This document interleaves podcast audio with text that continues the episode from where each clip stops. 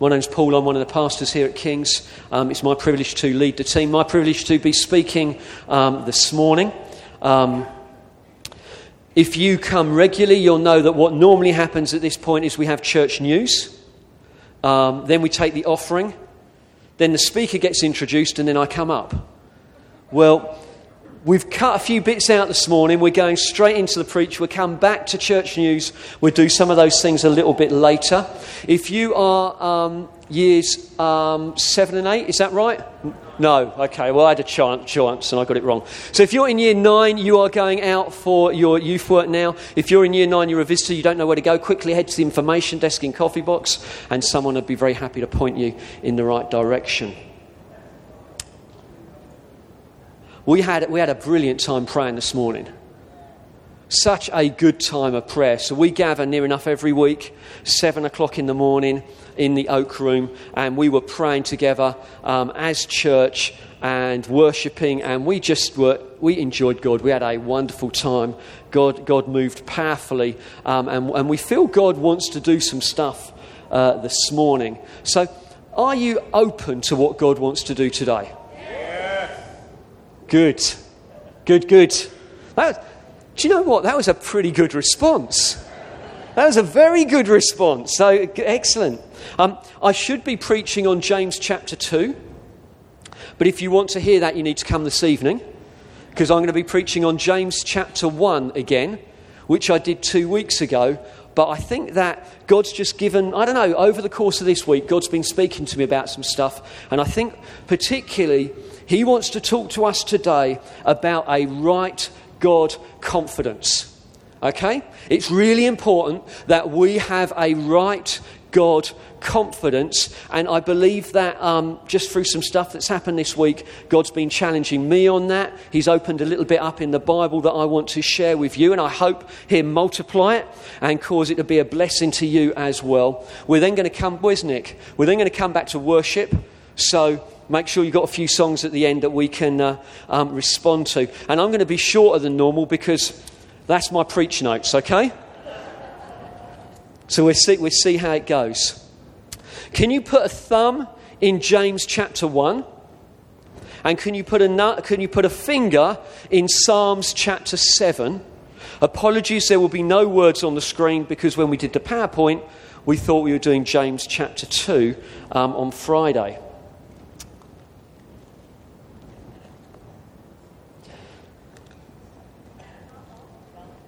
Psalm 7. Very happy with interaction as long as it's encouraging me.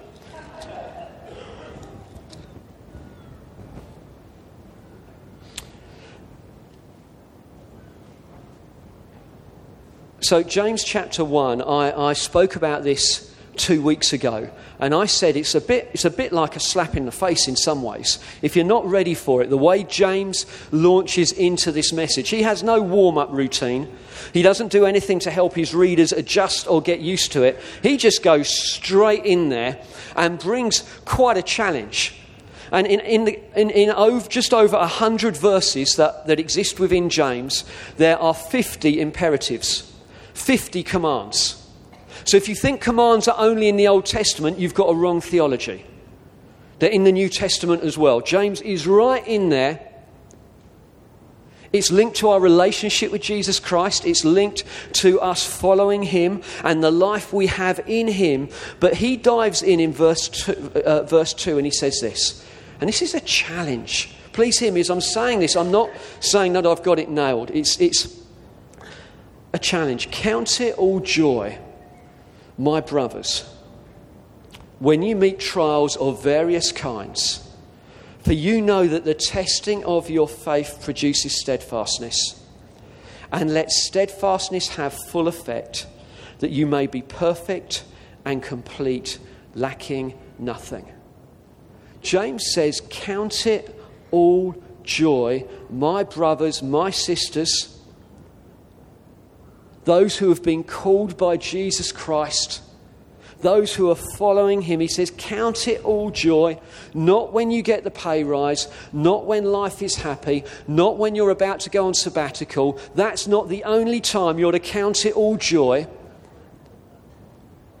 He says, Count it all joy when you face trials of various kinds. And what I've noticed in James is there is a deep rooted confidence in the faithfulness of God. He is, he is writing this letter to the churches saying, You can rejoice. You can count it all joy when you face trials. Why? Ultimately, it's because God is faithful and he will not let you down. God is faithful, and even in the trials and the difficulties, we can rejoice in him. Now, I spoke that two weeks ago, but I was reading the Psalms this week, and I love the Psalms. Psalms are a real strength to me. But turn with me to Psalm 7. And we're just going to pick up the first two verses. Now, this is why it's important you have a Bible with you. You never know when God in the worship's going to change stuff around and we don't have the words for you. So I do encourage you, if you've got it on your phone, great. Got it on your iPad, brilliant. To be honest, I'm a bit old school myself. I prefer a book, you know, something I can look at, but doesn't matter. As long as you've got the Word of God with you, the Bible, you can look at it. So, this is, this is a psalm written by David when his son Absalom, Absalom has entered Jerusalem. David has been driven out of Jerusalem. He is running away from one of his sons. He has lost his kingdom. Most of Israel has turned his, their back on him and he's got this Israelite, this Benjamite, who is calling down curses on David. This is a bad day. This is trials right, right up there. I mean, David is in fear of his own life from his son. That's, that's right. And this is, this is what he writes O Lord my God, in you do I take refuge. Save me from my pursuers and deliver me. Lest like a lion they tear my soul apart, rending it in pieces with none to deliver. That's graphic language, isn't it? And it really caught my attention when I was reading it this week. Save me from my pursuers Save me from my circumstances. Save me from my trials, lest like a lion they tear my soul apart, rending it in pieces with none to deliver. Now, I love the Psalms written by David. I think they are awesome. I think they are a gift to us, and we can learn so much. But what I noticed was David doesn't have the confidence of James. David does not have the confidence of James in the faithfulness of his God because he is living before what Jesus did on the cross. You see, James's confidence in the goodness of God, he doesn't talk about soul being teared apart or lions devouring there isn't that same sense of desperation. Why? Because he knows what Jesus did for him on the cross.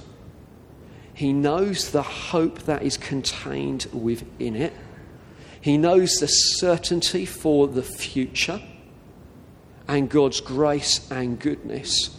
And what I felt God challenging me about this week, particularly, was I think I'm more often in trials reflect Psalm 7, which is a desperate cry, which is, is fine to cry out to God like that, rather than the confidence that we find in James chapter 1. And it isn't just James.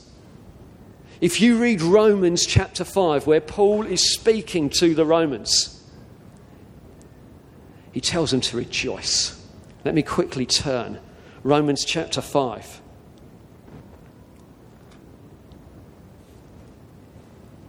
Romans chapter 5, verse 3, verse 2. verse 1. See, as I've got no notes, I better have a bit more Bible. That's my logic as I'm going through here. Therefore, since we have been justified by faith, we have peace with God through our Lord Jesus Christ. Really good news. Peace with Him. Through Jesus, we have obtained access by faith into this grace in which we stand. And then he says, What? And we rejoice in the hope of the glory of God. We rejoice in that. But then he goes further. More than that, we rejoice in our sufferings, knowing that suffering produces endurance. Endurance produces character. Character produces hope. And hope does not put us to shame because God's love has been poured into our hearts through the Holy Spirit, whom, whom, who has been given to us. You see, Paul is saying to the church in Rome, we don't just rejoice in our glorious salvation, we can even rejoice in our sufferings because God is at work within us. David talks about his soul being teared apart, and at times I know it can feel like that. But when you read the New Testament writers, Paul in Romans, James in his book, Peter in 1 Peter chapter 1, what we find is although they face crisis and difficulties that are certainly bigger than I have ever experienced and, and probably are bigger than many of you have experienced, there is a God confidence that underpins it all that saves us from hopelessness and saves us from a desperateness where we think there is no end and there is no way through and we cannot find God within it. There is a hope within the gospel that changes everything. I've um, been reading John Piper. Um, thank you, Reg. I've got a prompt over there. Finally alive. It just looks again at the gospel. Oh, church, our greatest need today is to understand what happened to us at the cross. What happened to us when we came to know Jesus Christ as our Lord and Saviour. To fully understand the implications because it changes everything. And how I face trials is different now because of the hope contained within the gospel. If you read the letter to the Philippians by Paul, it is full of trials and difficulties. But there is more rejoicing in that letter than probably anywhere else in the New Testament. Why?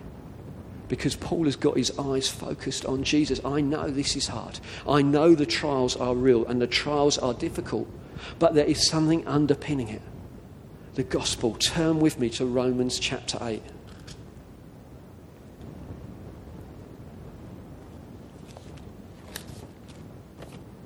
Verse 31.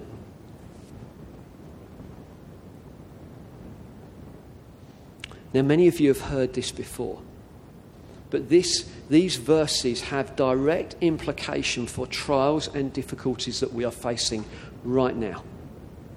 So, you walked in today carrying burdens and trials. I, I have. How do I view them?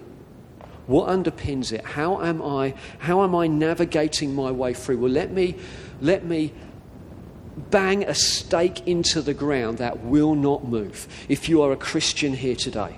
Now, if you do not know Jesus as your Lord and Savior, what I'm saying to you is of no hope to you again at all. You are, if I can be so bold, in a hopeless situation without Jesus Christ. That is what the Bible says. But if you know Jesus Christ as your Lord and Savior, you're no longer in a hopeless situation you have hope because of what God has done for you.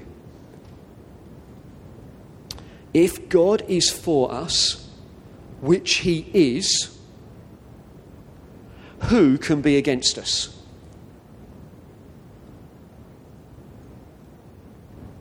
I'll ask you the question again. If God is for you, is He for you? Who can be against you? He who did not spare his own son, but gave him up for us all, how will he not also with him graciously give us all things? If he has already given you the house, as it were, will he not fill the inside of the house with good things as well?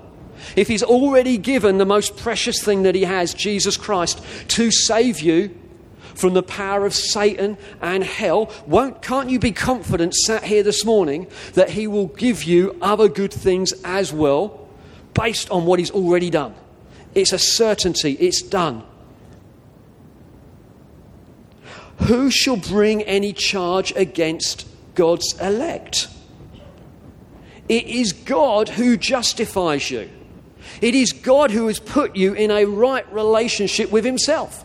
He is the King of the universe. He is the Lord of lords. He is the one sat on the throne, and at some point in your past, He called you by His gracious mercy, poured His love and favor upon you, caused you to be born again and hidden in Jesus Christ, which is, by the way, an eternal, immovable thing. Will He let you go? Will he change his mind? Does God make mistakes? It is God who justifies. Who is it to condemn? Christ Jesus is the one who died, more than that, was raised, who is at the right hand of God, who, who indeed is not only at the right hand of God, what's he doing? He's praying for you right now. Jesus is interceding for his church, he's interceding for his bride. Wow. I mean, my prayers can be a bit feeble. You know, sometimes, am, am I in faith? Jesus is praying for his bride, for us. That's, that's quite good news, you know?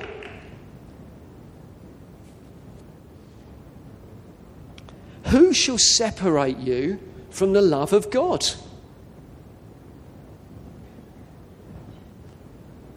Who will separate you from the love of God?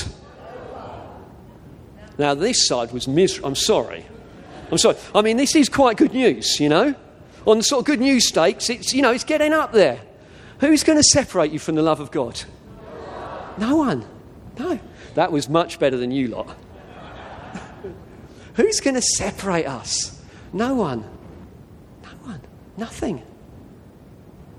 This, let, it, let it sink into your heart.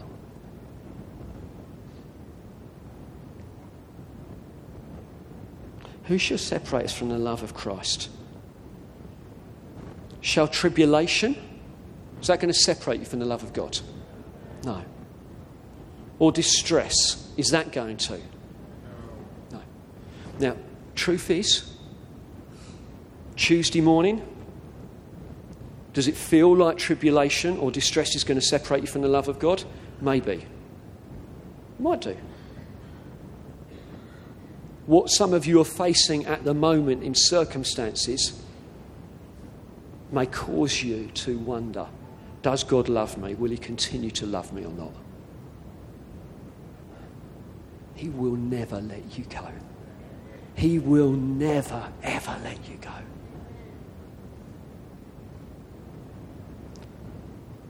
Will persecution separate you from the love of God? No. Will famine separate you from the love of God? Nakedness separate you from the love of God? Danger or the sword? No, no, no, no, because it doesn't depend on our ability to cling on to God but on his ability to hold fast to us. Nowhere in there does Paul say it's because of us we will not be separated from the love of God. It all points back to a loving Father who will never let us go. That is the basis for my confidence in saying this to you today. I don't need to know who you are, I don't need to know your history, I don't need to know your background, your personality traits, your strength of character, because nowhere is it reliant on those things for our security that He will not let us go. It's based on the faithfulness of God. I have a right God confidence. I think that's why James could say, Count it all joy, my brothers and sisters, when you face trials of various kinds. Why? Because he knew this stuff, he knew salvation. Verse 37 No, in all these things we are more than conquerors through him, that's Jesus Christ, who loved us. For I am sure, I am persuaded, and really, in reality, this, is, this, this should be our objective today. This is, this is our aim.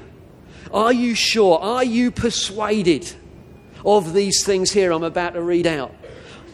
And if you're not, this should be the most important thing you give yourself to this week is asking God. Looking, looking to be persuaded. For I am persuaded that neither death nor life, wow, death. Angels, nor rulers, nor things I am living with at the moment, nor things to come round the corner I do not yet know about, nor powers, nor height nor depth, nor anything else in all creation will be able to separate us from the love of God in Christ Jesus our Lord. We church, we have a hope that underpins it all, and it's based in the person of Jesus Christ. What he has done for us, what he has done for you. And we have a responsibility. You, I don't. What I do, I have a responsibility for me. But you have a responsibility for you. Get persuaded, like the Apostle Paul. Don't, don't just know it. Don't have it on your fridge. Or if that helps you get persuaded, I'm not against it going on the fridge. But get persuaded in the strength and the power of the love of God. Because it directly impacts how you face trials and difficulties in this life.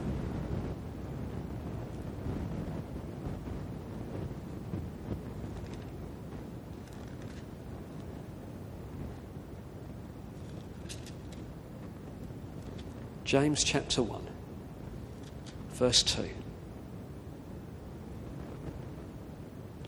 Count it all joy, my brothers and sisters, when you meet trials of various kinds. For you know that the testing of your faith produces steadfastness.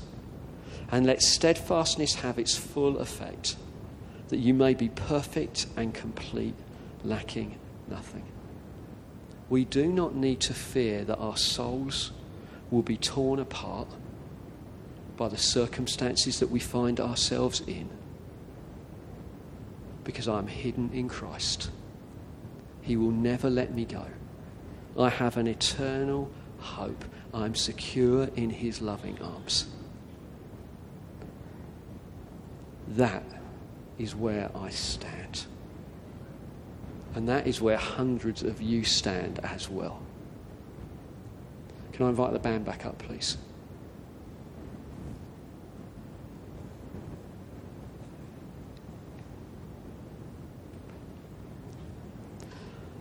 My God confidence rests in who God is and what He has done for me. He has already proved to be so faithful and reliable and unchanging, that gives me security and hope for today.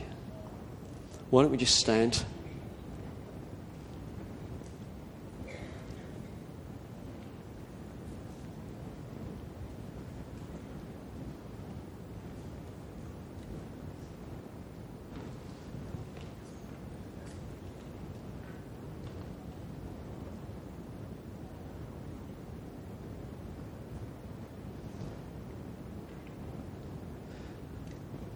Lord, I love how you speak to us. I love how you challenge us. I, I, I love the fact, Holy Spirit, you're here and we've done things different today because you've spoken to us about doing things different. And uh, I, I believe the reason for that is because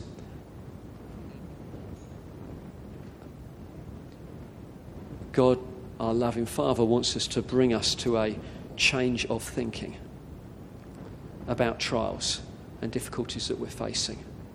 I'm not saying it's not a battle, it's not difficult, but there is a right God confidence that we can carry as His people, a security that we can know because our loving Father has already done so much for us, and that's the basis for our security. I pray, Holy Spirit, this is your word. I ask you, would you come and make it live in our hearts? I pray for particular circumstances or situations where we have strongholds in our thinking, where we either think that no change is possible, or this is hopeless, or this is so desperate it feels like my soul is being torn apart. I ask you for your loving grace right now, a seed of your truth to come in and to germinate and to start to grow, bringing just a speck of hope contained within your work, Lord Jesus, that if you've already done the greater, how much more confident can I be that you would care for me every day? day by day by day. Lord, I pray where we have had wrong thinking and we need to repent, we say, Father, Lord, please would you forgive us for our wrong thinking. Please would you forgive us where we've robbed glory from you, where we've focused on our problems and not on your grace and goodness, where we've believed lies and not the truth where we've let our emotions run away with us, causing destruction in all sorts of different places. Please forgive us for these things. Lord, we want to come. I thank you as I come. I come with confidence. Boldly I approach your throne. Not because of my self righteousness, but because, Jesus, of your righteousness. Knowing that you will forgive and bring grace. I pray, Lord God, that the broken reed you will not, br- the, the bruised reed you will not break, and the smouldering wick you will not put out. And I ask you right now, for those in real need and desperation, they will know your favour and your grace flooding into their souls, bringing comfort and strength and mercy. I pray something of Lizzie's testimony will even wash out and again bring fresh hope Lord, we, we have our eyes on you, not on any man or person. You are the hope bringer, you are the life giver. So come. Come, we pray. Touch our hearts, touch our lives. Bring hope to the hopeless, I pray.